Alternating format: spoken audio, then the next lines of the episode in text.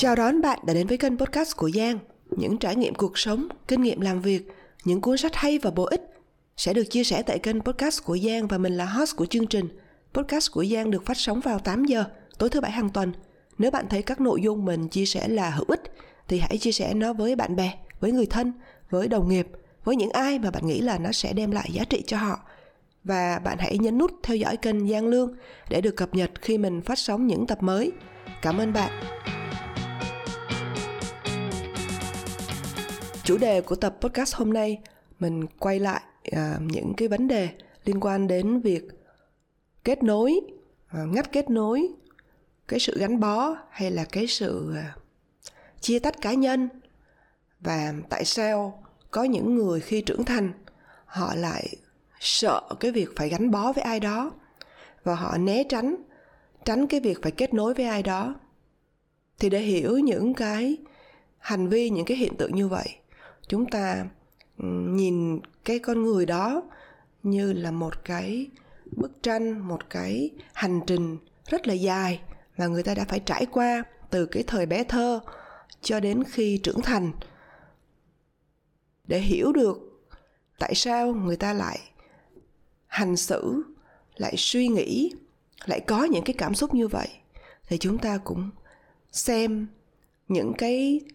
uh, thách thức những cái sự khó xử, những cái tình thế tiến thoái lưỡng nan mà bản thân một đứa trẻ nó phải đứng trước cái sự lựa chọn khó khăn như vậy. Và cái việc lựa chọn đó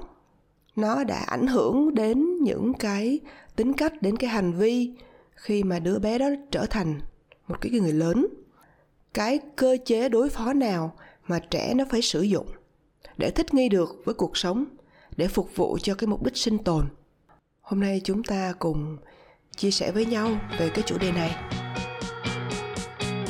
Thì các bạn biết rồi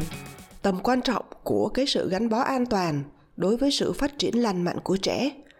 à, đã được nghiên cứu và ghi nhận rất là nhiều. Khi mà một cái đứa trẻ nhận được cái sự gắn bó tương đối an toàn từ cha mẹ từ những người chăm sóc chúng thì các cơ chế sinh học thần kinh nó sẽ được kích hoạt để hỗ trợ cho cái khả năng phát triển,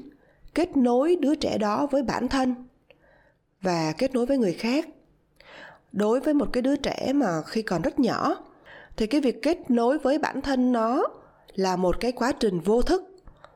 Nó liên quan đến cảm giác an toàn khi được sống, an toàn khi cảm thấy cái quyền tồn tại của mình và cảm thấy được yêu thương kết nối với bản thân nó sẽ được củng cố bằng cái khả năng phát triển để cảm nhận,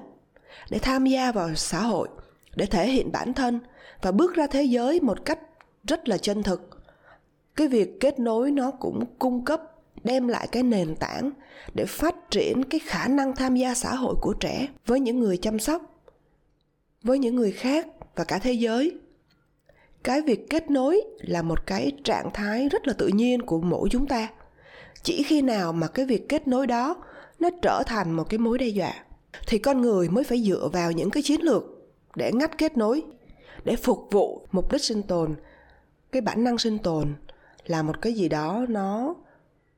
tự nhiên trong cái uh, tiềm thức của mỗi người. Thành ra khi mà cái việc kết nối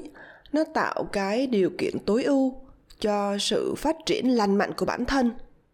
Thì, ngược với nó, chính cái việc ngắt kết nối là một cái cơ chế thích nghi,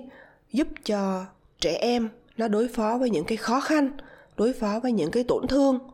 mà bản thân nó không thể nào và xử lý được. Chúng ta thấy cái sự thất bại nặng nề đặc biệt đối với ờ, con trẻ xảy ra khi mà chúng phải trải qua cái sự không hòa hợp kéo dài với những cái người chăm sóc, những cái người gắn bó xung quanh chúng. Khi mà cái chuyện này xảy ra, thì trẻ em nó học được rằng, chúng nó không thể tin tưởng rằng những cái nhu cầu cơ bản của bản thân mình sẽ được đáp ứng, cũng như chúng sẽ không cảm thấy được người lớn yêu thương trong cuộc đời này. Cái điều này có thể xảy ra do là bé nó bị bỏ bê, trẻ bị lạm dụng hoặc là những cái nhu cầu cơ bản của trẻ không được đáp ứng. Đối với những đứa trẻ mà phải trải qua cái tình trạng mà không hòa hợp kinh niên kéo dài đó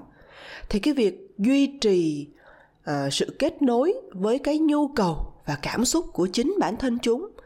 là một cái việc không thể chịu đựng nổi và nó không có bền vững. Vì trẻ em chúng không thể chịu đựng được cái sự đau khổ xảy ra trong những cái tình huống rất là đau đớn này. Cái chiến lược duy nhất mà trẻ con nó thường sử dụng để tồn tại là phải ngắt kết nối với những cái nhu cầu và cảm xúc thực sự của chúng. Và trẻ nhỏ nó cũng phải học cách vượt qua những cái khó khăn những cái trải nghiệm bất lợi nếu cái uh, thời thơ ấu nó xảy ra những cái việc này. Ví dụ như là phải chịu đựng những cái cuộc mổ phẫu thuật những cái tình trạng như là bạo lực ở trong gia đình, hoặc là có cha hoặc mẹ sử dụng chất, kích thích, chất gây nghiện, hoặc là phải lớn lên trong những cái môi trường giống như nước ta hồi xưa đó, chiến tranh, bạo lực, hoặc là những cái tình huống bị phân biệt đối xử. Xin lưu ý cái ý phân biệt đối xử ở đây chỉ không đơn thuần là phân biệt đối xử về mặt chủng tộc, mà nếu chúng ta để ý, chúng ta thấy những cái gia đình mà xưa cũ còn giữ những cái quan điểm rất là uh, xưa ở nước ta chẳng hạn thì cái việc phân biệt đối xử này nó còn nhắm đến những bé gái tức là trọng nam khinh nữ ở các thành phố lớn thì các bạn có thể thấy cái chuyện này nó không có rõ ràng và nó rất là ờ, tương đối khó thấy ít. Nhưng ở những cái vùng nông thôn thì cái việc trọng nam khinh nữ hay là cái việc bé gái nó không có được đối xử công bằng trong một cái gia đình thì nó không có hiếm. Rồi còn tình trạng quá nghèo khó, hoặc là đói kém, hoặc là thiên tai bão lũ, thì đây là những cái tình huống nó thực sự khó khăn và gây khủng hoảng cho trẻ. Thì những đứa trẻ nó có cái khả năng rất là hạn chế để mà nó tự bảo vệ mình trước những cái tác động như vậy, trước những cái tác động, những cái biến cố như vậy từ môi trường chúng sẽ dựa vào những cái cơ chế bảo vệ cơ bản giống như là phân ly hoặc là chia tách hoặc là phân mảnh bản thân. Đây là tất cả những cái dạng ngắt kết nối khác nhau. Chính những cái sự ngắt kết nối này là những cái nỗ lực để trẻ xoay sở trước những cái tác động của sang chấn những cái khó khăn. Nghiên cứu về những cái uh, tổn thương thời thơ ấu cho thấy là những cái tác động lâu dài của những cái thất bại về mặt môi trường đối với sự phát triển của trẻ nhỏ.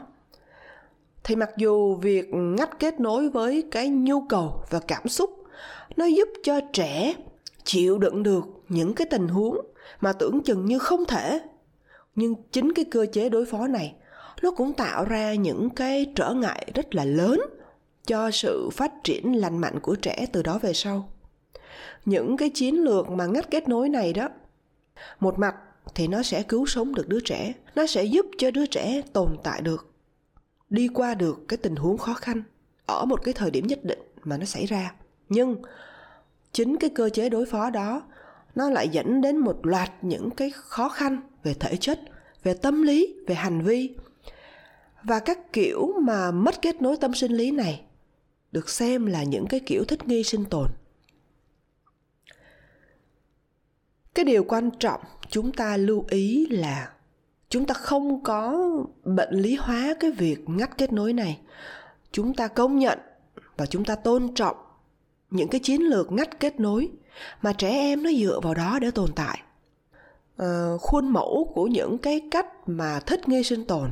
nó giúp chúng ta nhận ra được những cái ờ, cách những cái phương pháp mà những cái kiểu mà mất kết nối này á được trẻ sử dụng trong cái thời thơ ấu. Và hiện tại, chính cái cái cách như vậy nó đang can thiệp, nó đang ảnh hưởng vào cái cuộc sống trưởng thành của một người là như thế nào. Chúng ta cũng không đặt ra cái mục tiêu xóa bỏ đi những cái kiểu mất kết nối này. Và chúng ta cũng không đặt ra cái mục tiêu đưa họ, ở đây là những cái người xung quanh, những cái người thân, bạn bè của chúng ta quay trở lại vào cái trạng thái kết nối ngay lập tức. Vì nếu nó dễ như vậy thì người ta đã làm rồi. Đúng không các bạn? Mà cái chúng ta cần là chúng ta cần hỗ trợ họ giúp đỡ cho họ có được những cái trải nghiệm lớn hơn uh, liên quan đến những cái kiểu mà ngắt kết nối xưa cũ này. Chúng ta cần biết rằng là khi một người mà họ được giúp đỡ và họ không còn cần phải tự động dựa vào những cái chiến lược mà ngắt kết nối này nữa, thì họ sẽ chuyển sang một cái trạng thái kết nối một cách tự nhiên và hữu cơ. Cái việc này chúng ta nghe qua thì nó tưởng chừng như rất dễ. Nó dễ dàng đối với những người không có bị những cái vấn đề khó khăn, không có bị những cái tình trạng tương tự hoặc là ngay cả khi xảy ra cái tình trạng một cái khó khăn giống nhau thì cái khả năng đối phó với nghịch cảnh cái khả năng đối phó với những cái uh, tổn thương nó cũng rất khác nhau ở mỗi người. Cái việc mà chúng ta có thể vượt qua được không có nghĩa là tất cả mọi người khác đều làm được. Thành ra chúng ta nắm cái thông tin này để chúng ta có thể hiểu và giúp đỡ những người thân những bạn bè của mình khi mà cần thiết và có những cái ý để chúng ta tự suy ngẫm. Như là bạn ừ, cố gắng dành ra vài phút để suy ngẫm một cách thật là cởi mở và một cách rất là từ bi về những cái khoảnh khắc mà chúng ta có được cái sự kết nối trong cuộc đời mình. Cái ý này nó hơi sâu sắc một chút ở cái chỗ là cái sự kết nối ở đây nó sẽ tùy vào cái sự cảm nhận của mỗi cá nhân. Có những cái lúc mà chúng ta thấy chúng ta được ở một cái hoàn cảnh mà xung quanh có rất nhiều người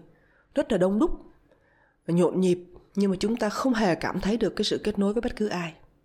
Nhưng mà cũng có những cái khoảnh khắc à, chúng ta có được những cái sự kết nối rất là ý nghĩa đối với một ai đó. Thì hãy nghĩ về những cái khoảnh khắc đó trong cuộc đời bạn. Bên cạnh đó thì chúng ta cũng nghĩ đến đã có những cái khoảnh khắc nào đó mà chúng ta đã bị mất kết nối hay chưa? Chúng ta cảm thấy cái việc mà kết nối với ai đó nó thực sự là mệt mỏi và khó khăn. Thì khi bạn suy ngẫm về cái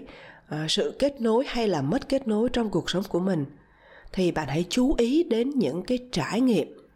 trải nghiệm bên trong về những cái suy nghĩ về cảm xúc và về chính cơ thể của mình nó đang trải qua khi bạn nghĩ về điều đó.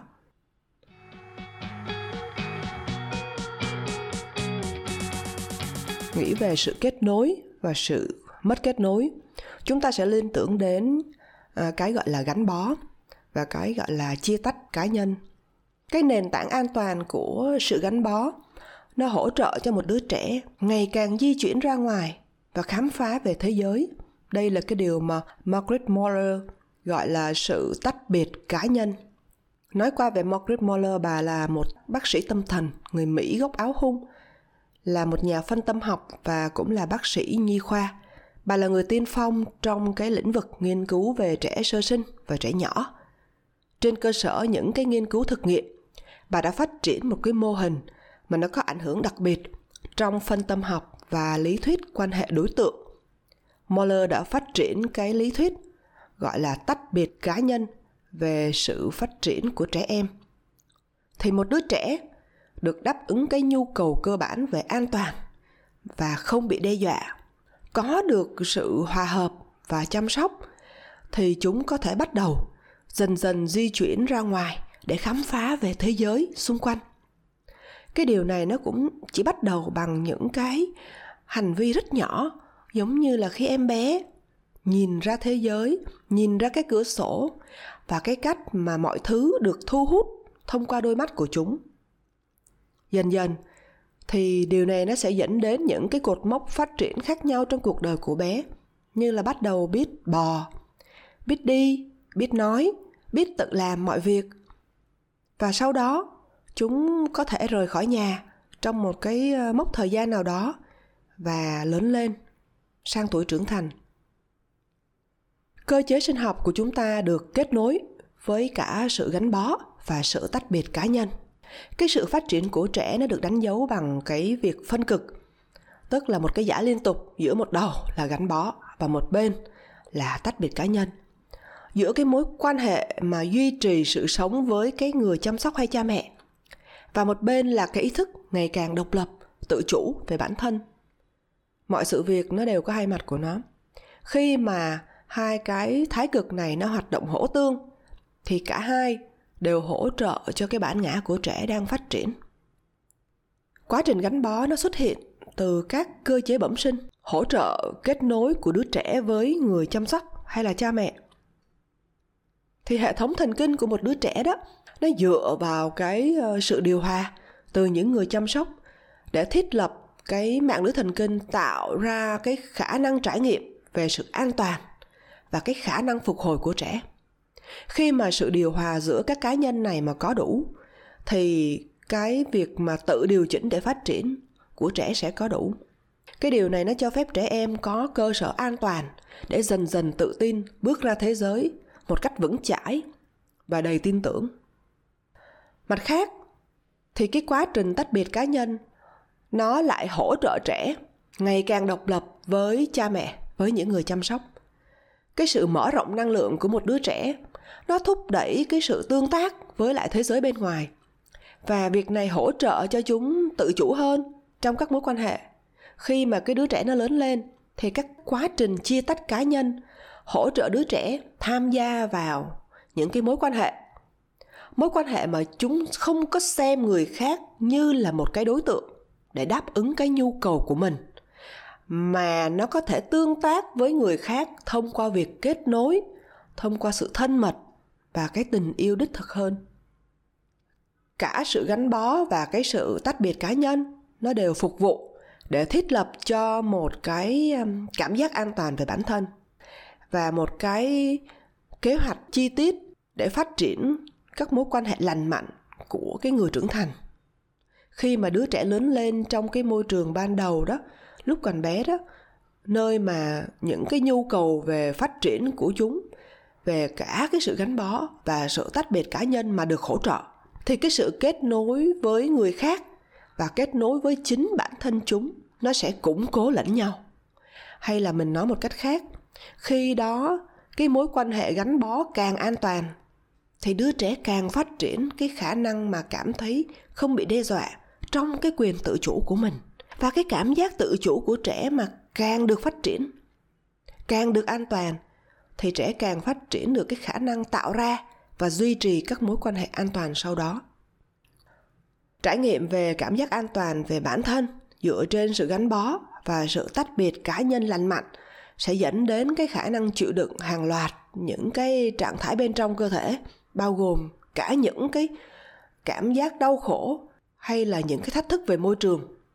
Nó cũng dẫn đến cái khả năng đứa trẻ có thể nắm bắt được đồng thời những cái khía cạnh khó chịu và vui vẻ trong tất cả những cái trải nghiệm sống. Cái điều này nó phản ánh cái khả năng tâm sinh lý phát triển, gia tăng hay còn gọi là cái khả năng phục hồi. Về ý thức hiện thân của người trưởng thành, đây là một cái thuật ngữ người ta dùng để chỉ những người trưởng thành, trải nghiệm bản thân không chỉ về mặt thể chất. Khi trưởng thành mà còn về mặt tâm lý và cảm xúc. Họ là hiện thân của cái sự tách biệt cá nhân theo cái nghĩa là họ trải nghiệm bản thân ít phụ thuộc vào người khác hơn vì ý thức về cái giá trị bản thân. Thông qua việc làm như vậy thì cái người trưởng thành người lớn có khả năng cao hơn cho các mối quan hệ đích thực. Các hành vi của họ không có được thúc đẩy không có được uh, dẫn dắt từ những cái chiến lược thích nghi sinh tồn mà nó được xuất phát từ cái mối liên hệ với chính cái nhu cầu cốt lõi của bản thân cái cảm xúc chân thực cũng như là uh, những cái ý thức về quyền tự quyết tự chủ của họ. Thì cái hiện thân trong ý thức của người trưởng thành nó cung cấp một cái nền tảng an toàn để mà họ cảm thấy được kết nối với bản thân và kết nối với những người khác mà không hề có sự xung đột giữa hai bên. Khi đứa trẻ lớn lên trong giai đoạn sớm của cuộc đời, trong một cái môi trường mà nhu cầu về phát triển, về sự gắn bó và sự tách biệt cá nhân không có được nuôi dưỡng đầy đủ, thì cái điều đó nó sẽ tạo ra một cái xung đột nội tại giữa cái nhu cầu kết nối với bản thân và nhu cầu kết nối với người khác. Nói cách khác, thì cái mối quan hệ gắn bó mà càng kém an toàn, thì đứa trẻ càng ít có khả năng cảm thấy an toàn trong cái quyền tự chủ của mình và cái cảm giác tự chủ của trẻ khi đó. Mà càng kém an toàn, thì chúng càng ít có khả năng tạo ra và duy trì các mối quan hệ an toàn cho bản thân sau đó trải nghiệm về cái cảm giác không an toàn hoặc là vô tổ chức ở bên trong bản thân, được xây dựng dựa trên những cái gián đoạn trong cái sự gắn bó hoặc là tách biệt cá nhân. Nó dẫn đến những cái vấn đề về việc tự điều chỉnh. Nó ảnh hưởng đến cái lòng khoan dung và sự tham gia vào xã hội. Nó cũng sẽ dẫn đến việc mà trẻ không thể nắm giữ được những cái khía cạnh khó chịu và thú vị của trải nghiệm cuộc sống. Cả khi còn nhỏ và ngay cả lúc trưởng thành, thì mọi người thường gặp khó khăn trong cái việc duy trì kết nối với chính mình, trong khi có mối quan hệ với người khác. Chúng ta có thể sử dụng cái chiến lược bỏ mặc bản thân để mà chăm sóc người khác. Điều này có thể khiến cho chúng ta cảm thấy bị áp lực và không trung thực trong các mối quan hệ của mình. Ngược lại chúng ta cũng có thể sử dụng những cái chiến lược mà tách khỏi người khác để chăm sóc bản thân. Điều này có thể dẫn đến việc khiến cho chúng ta cảm thấy bị cô đơn và không có thỏa mãn. Chúng ta đang nói về cái sự cân bằng 50-50 giống như là một cái cái quá trình mà chúng ta phải liên tục đàm phán về cái mối liên hệ của chúng ta với bản thân và với những người khác xung quanh mình. Nó tạo ra một cái sự gắn kết giữa thế giới bên trong và thế giới bên ngoài của chúng ta. Cái cách mà chúng ta trở nên an toàn hơn với bản thân và an toàn hơn trong các mối quan hệ. Cái việc này nó cũng phản ánh về cái sự cân bằng. Nó cho phép chúng ta duy trì cái ý thức của người trưởng thành trong khi tương tác với những người khác. Vì nó đem đến cho chúng ta cái nguồn thông tin liên tục về những cái phản ứng bên trong của chúng ta trong cái mối quan hệ với thế giới bên ngoài. Như chúng ta vừa thấy cái vai trò quan trọng của sự kết nối và ý nghĩa của việc cân bằng giữa cái sự gắn bó và cái sự chia tách cá nhân trong mối quan hệ của đứa trẻ với cái người chăm sóc hay cha mẹ và những cái mối quan hệ xung quanh trẻ khi mà nó lớn lên. Thì chúng ta sẽ xem tại sao có những người lớn uh, sợ bị ràng buộc và họ cũng sợ bị mất những cái mối quan hệ. Thì chúng ta thấy rằng khi mà trẻ nhỏ phải đối mặt với những cái thất bại trong sự gắn bó và thất bại của môi trường trong việc hỗ trợ trẻ lớn lên, thì sự sống của trẻ có cảm giác như là bị đe dọa. Một đứa trẻ mà phải trải qua một cái mối đe dọa để mà đối phó với thực tế rằng những người chăm sóc và môi trường sống, không thể hỗ trợ các nhu cầu và cảm xúc thực sự của chúng. Vì trẻ em là hoàn toàn phụ thuộc vào người chăm sóc để mà sống, để mà tồn tại. Cho nên, trẻ nó phải duy trì kết nối với cha mẹ, với người chăm sóc bằng mọi giá. Ngay cả khi cái điều đó có nghĩa là chúng phải ngắt kết nối với chính bản thân mình trong cái giai đoạn đầu đời đó, thì mối quan hệ giữa trẻ với cái người chăm sóc nó sẽ luôn quan trọng hơn mối quan hệ của bản thân trẻ với chính nó. Đối với trẻ em, thì cái quan hệ gắn bó chính là cuộc sống. Đó là mặt trời mà cuộc sống của một đứa trẻ phải xoay quanh. Trẻ em nó không thể tồn tại và chắc chắn là không thể phát triển nếu như không có sự gắn bó đầy đủ. Khi mà một đứa trẻ nó phải đối mặt với cái xung đột giữa cái bản ngã hay bản thân và cái sự gắn bó, thì nhu cầu về cái sự gắn bó là luôn chiến thắng. Khi mà gặp cái mối đe dọa với ờ, mối quan hệ gắn bó, thì trẻ em nó phải đối mặt với một cái tình huống khó khăn, bất khả thi là chúng cần duy trì cái kết nối với người chăm sóc. Nhưng chúng cũng cần duy trì kết nối với cái con người thật của mình. Cái sự ràng buộc này khiến cho cái mối quan hệ của chúng với cái người chăm sóc trở nên trái ngược với cái mối quan hệ của chúng với chính bản thân. Điều này phản ánh cái xung đột giữa sự gắn bó và sự tách biệt cá nhân. Đối với những đứa trẻ mà bị đặt trong cái sự ràng buộc, khó khăn và bất khả thi này, thì cái sự thôi thúc của chúng đối với sự tách biệt cá nhân trở thành một cái mối đe dọa nội tại. Để giải quyết cái mối ràng buộc bất khả thi này, thì một đứa trẻ đó, nó sẽ sớm học cách dập tắt cái nhu cầu mà tách biệt cá nhân của chúng.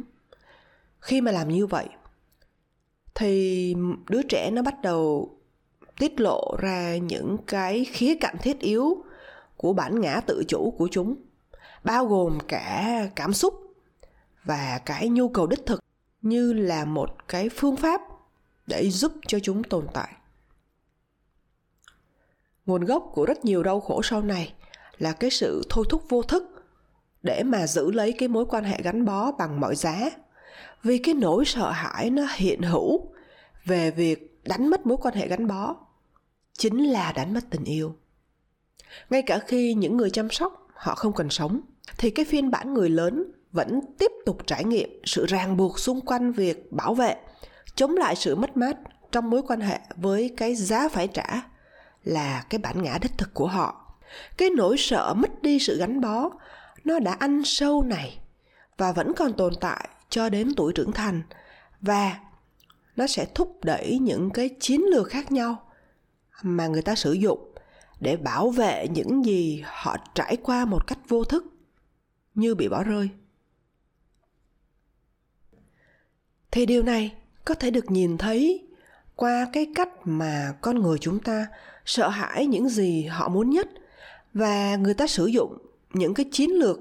tự hại bản thân để ngăn chặn cái sự chia tách cá nhân, ngăn chặn cái quyền tự quyết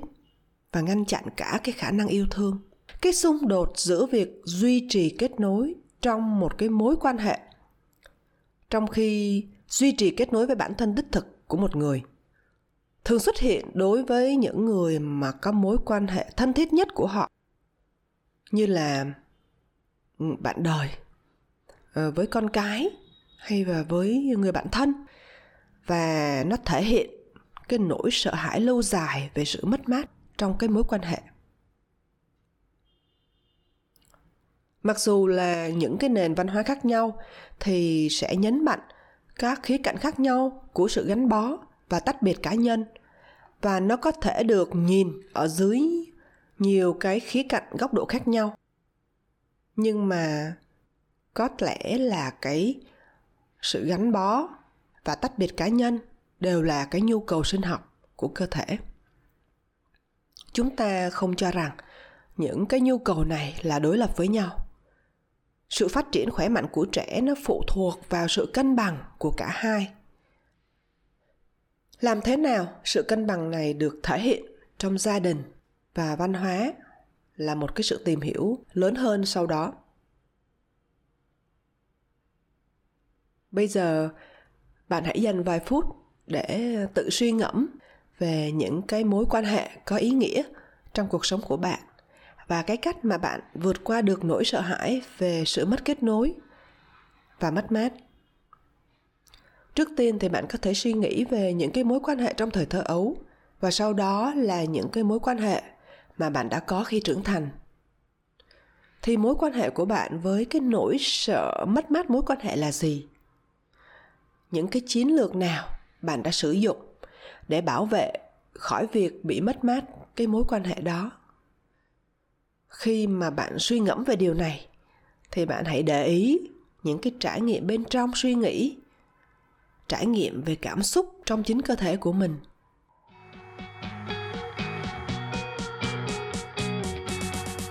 Khi mà trẻ em nó phải đối mặt với cái sự ràng buộc thật khó khăn giữa sự gắn bó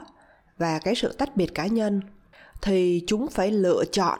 giữa cái việc uh, duy trì kết nối với bản thân và duy trì kết nối với các mối quan hệ gắn bó của chúng. Khi mà đứa trẻ lớn lên thì cái tình thế tiến thoái lưỡng nan được trải nghiệm như là một cái sự xung đột giữa những gì có thật ở trong bản thân chúng ta, hay còn gọi là bản ngã đích thực, và những gì chúng ta phải làm để mà tồn tại được, hay còn gọi là bản ngã thích nghi. Nó để lại cho trẻ em và sau này là người lớn với một cái cảm giác là tôi có thể là con người đích thực của mình, hoặc là tôi có thể duy trì một cái mối quan hệ, nhưng không phải là cả hai cùng lúc. Nhiều đứa trẻ nó có cái nỗi sợ hãi sâu sắc rằng chúng sẽ đánh mất cái mối quan hệ gắn bó nếu chúng bày tỏ cái nhu cầu và cảm xúc chân thực của mình. Cái điều này á, nó thường thể hiện như là một cái thông điệp ngầm nhưng mà trong một số gia đình và trong một số cái nền văn hóa thì nó được truyền tải một cách rất là rõ ràng. Ví dụ ví dụ có một cái câu ngạn ngữ cổ của nước anh nói là trẻ em nên được nhìn thấy chứ không phải là được nghe thấy cho dù điều này uh, nếu nhìn ở cái góc độ tích cực nó có thể xem như là người ta đang cố gắng dạy cho trẻ cái cách lắng nghe. Nhưng nó cũng có thể được xem như là một cái thông điệp gửi đến trẻ để ngăn chặn cái biểu hiện chân thực của chúng. Đặc biệt là trong những cái môi trường mà nó có mối đe dọa liên quan đến việc mà trẻ nói thật. Thì trẻ học cái cách mà ngắt kết nối khỏi những cái xung động của chính bản thân mình để duy trì cái cảm giác kết nối với những cái nhân vật gắn bó hoặc là cái người chăm sóc chính để quản lý cái mối đe dọa về sự mất mát ở trong cái mối quan hệ. Thì trẻ em á nó học cách từ chối những cái uh, nhu cầu thiết yếu nhất của bản thân. Cái điều này có vẻ trái ngược với quan điểm của người lớn nhưng mà dưới con mắt của một đứa trẻ. Thì cái sự từ chối bản thân là một cơ chế bảo vệ được sử dụng để tránh mất đi sự gắn bó. Cái phản ứng mà tự loại bỏ bản thân để sinh tồn này nó trở nên ăn sâu vào bộ não vào cơ thể và nó định hình cái sự phát triển. Bạn hãy dành ít phút để suy ngẫm về những cái câu hỏi sau. Bạn à, cảm thấy thế nào khi suy nghĩ về cái mong muốn được kết nối và thân mật? Hay bạn cảm thấy thế nào khi suy ngẫm về cái sự à, sợ hãi, kết nối và sự thân mật? Làm thế nào để bạn có thể nắm giữ được cả hai cái mặt này? Trong một cái tình huống khó xử. Khi bạn à, suy nghĩ về những cái câu hỏi này thì bạn hãy để ý những cái trải nghiệm bên trong cơ thể về cả suy nghĩ và cảm xúc. Và để quản lý cái ờ, cái sự ờ, khó khăn cái sự ờ, tiến thoái lưỡng nan này thì trẻ em nó phát triển những cái mô hình tâm sinh lý và những cái chiến lược thích nghi giúp cho nó đảm bảo cái sự sống còn của chính bản thân. Người ta gọi đó là những cái phong cách thích nghi sinh tồn. Những cái chiến lược sinh tồn thời thơ ấu này, nó lại tồn tại lâu hơn cả cái nhu cầu sinh tồn của chúng. Và nó biểu hiện trong cuộc sống người trưởng thành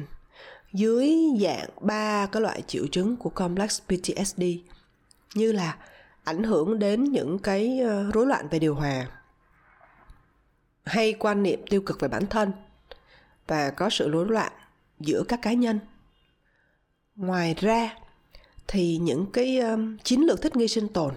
nó dẫn đến những cái triệu chứng tâm sinh lý khác nhau như là phân ly trầm cảm lo lắng uh, hay là rối loạn ăn uống rối loạn giấc ngủ và những cái khó khăn khác nữa về mặt tâm sinh lý. Người ta có những cái nỗi sợ hãi vô thức về việc mất đi các mối quan hệ và cái sự thích nghi sinh tồn sau đó được thúc đẩy từ nỗi sợ hãi này. Nó là cái chìa khóa để cho người ta có thể hiểu về nguồn gốc của nhiều cái rối loạn tâm trạng và hành vi. Và có lẽ cả cái, những cái rối loạn tâm sinh lý khác nữa. Khi chúng ta hiểu về những cái triệu chứng tâm sinh lý như là một phần của cái chiến lược sinh tồn, xoay quanh cái nỗi sợ mà sợ mất đi sự gắn bó. Và cái tình thế khó xử mà cái việc này đã tạo ra cho trẻ em giúp chúng ta hiểu được những cái trạng thái bế tắc và vô vọng mà người trưởng thành phải trải qua sau đó. Cái thuật ngữ ý thức trẻ em để chỉ về cái trải nghiệm bị ràng buộc với các cách thích nghi sinh tồn mà một đứa trẻ đã phải tiếp thu như là một phương tiện để sống sót sau những cái thất bại về môi trường trong cái giai đoạn sớm của cuộc đời chúng. Nhiều người lớn, mặc dù là đã trưởng thành về mặt thể chất, nhưng mà vẫn đang nhìn và liên hệ với thế giới qua con mắt của một đứa trẻ. Khi mà ở trong ý thức trẻ em, thì một người trưởng thành họ liên hệ với chính bản thân mình và thế giới thông qua cái sự bất lực, thiếu quyền tự quyết và cái cảm giác phụ thuộc vào người khác để mà cảm thấy rằng họ ổn. Họ trải nghiệm cái cuộc sống của mình một cách khá là hạn hẹp và không có nhiều lựa chọn, dẫn đến cái cảm giác là hạn chế về năng lực, hạn chế về khả năng phục hồi. Họ cảm thấy cái nhu cầu rút lui để mà tự bảo vệ mình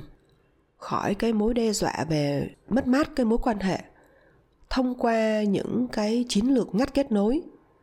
hay còn gọi là cái cơ chế phòng vệ đó. Thì bất kỳ cái cảm giác lớn lên hay là tiến bộ nào, nó cũng có thể giống như là một cái mối đe dọa đối với cái lòng trung thành về những cái mô hình, những cái ờ, phương pháp sinh tồn cũ này. Đối với những cá nhân mà bị ờ, sang chấn phát triển chưa được giải quyết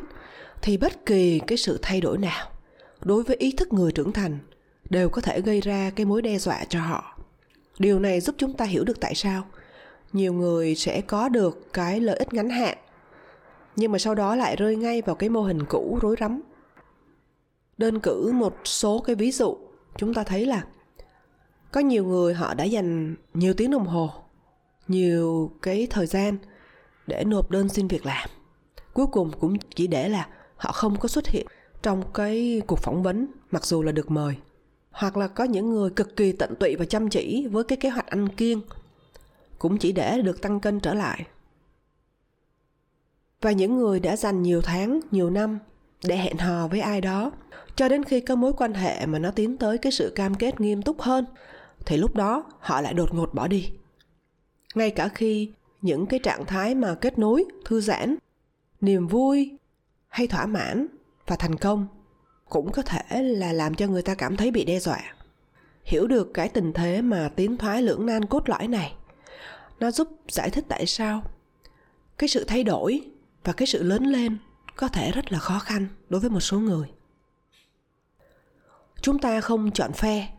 trong cái uh, tình thế khó xử trong cái tình thế mà tiến thoái lưỡng nan cốt lõi mà chúng ta hãy tạo điều kiện cho tất cả những cái khía cạnh của bản thân quay trở lại cái mối quan hệ. Chúng ta hãy nghĩ về nó như là việc mời tất cả những cái thành viên trong gia đình quay trở lại bàn ăn. Chúng ta đang hỗ trợ người bạn của mình người thân của mình, những người mà đã bị ngắt kết nối và từ chối quay lại. Chúng ta hiểu rằng phần lớn cái sự đau khổ và đau đớn mà họ hiện đang phải gánh chịu, nó có liên quan đến việc mất kết nối với những gì là chân thực và sống động nhất trong bản thân họ. Cái giải pháp cho những cái tình huống khó xử này là học cách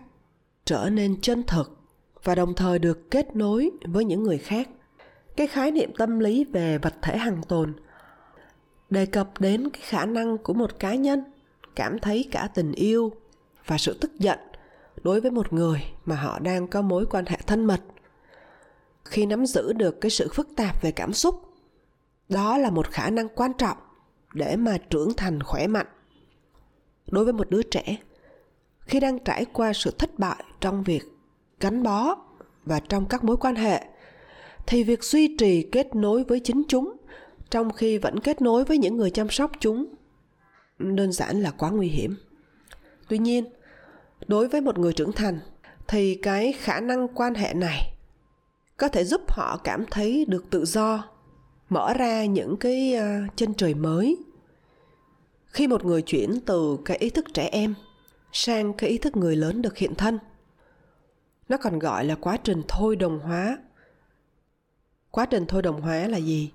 Ờ, nôm na nó là một cái cơ chế bảo vệ. Mà theo đó, một người họ loại bỏ những cái đặc điểm hoặc là trải nghiệm mà có khả năng gây hại. Ví dụ, cái đặc điểm hoặc là trải nghiệm gây ra mối đe dọa khuôn mẫu ra khỏi cái danh tính của một người, như là sự cách ly khỏi cái lo lắng hoặc là thất bại. Chúng ta đã cùng nhau tìm hiểu về thế nào là sự kết nối hay ngắt kết nối, về sự gắn bó hay là sự chia cách cá nhân. Những nỗi sợ hãi trong sự gắn bó, nỗi sợ hãi về việc mất mối quan hệ và những tình huống khó xử, những cái tình thế tiến thoái lưỡng nan mà một đứa trẻ nó phải đối mặt và những cái ảnh hưởng lâu dài. Khi cái điều đó nó dẫn đến những cái khó khăn khi họ lớn lên. Hiểu được những cái ý niệm này, nó giúp gì cho chúng ta? Nó giúp chúng ta có cái nhìn rộng lượng hơn, trắc ẩn hơn khi chúng ta liên hệ về bản thân, khi chúng ta nghĩ về những người khác, những người bạn bè, những người đồng nghiệp ở xung quanh chúng ta. Chúng ta nhìn họ không phải là những cái hành vi ở cái thời điểm mà họ vừa gây ra cho chúng ta cho những người xung quanh. Mà chúng ta hãy nhìn họ như là một con người được lớn lên, đã trải qua một cái hành trình rất là dài, đã trải qua những cái giai đoạn khó khăn mà họ không biết phải đối mặt như thế nào, không biết phải xử lý như thế nào. Và chính những cái khó khăn đó, nó đã dẫn đến những cái hành vi như hiện tại. Cái cách nhìn như vậy nó giúp chúng ta mở lòng hơn, nó giúp chúng ta thấu cảm hơn với người khác làm như vậy nó có thể giúp cho chúng ta cảm thấy dễ chịu hơn về một cái tình huống nào đó về một cái mối quan hệ nào đó mà chúng ta đang có. Hy vọng là nội dung của cái tập podcast hôm nay à, giúp cho bạn cảm thấy dễ chịu hơn khi nghĩ về những cái tình huống khó khăn mà bản thân mình hay là cái người thân thiết của mình đã và đang trải qua. Cảm ơn bạn đã quan tâm lắng nghe kênh podcast của giang. Bài viết của từng tập phát sóng mình sẽ cập nhật ở trên blog gianglương com. Bạn có thể kết nối ờ, chia sẻ cảm nhận và đặt câu hỏi cho mình qua facebook, youtube hoặc là email. Nếu bạn thấy các nội dung mình chia sẻ là hữu ích, thì hãy ờ, chia sẻ nó cho bạn bè, cho người thân, cho những ai mà bạn nghĩ là nó sẽ đem lại giá trị cho họ. Cảm ơn bạn đã dành thời gian lắng nghe và xin hẹn gặp lại bạn vào tuần sau.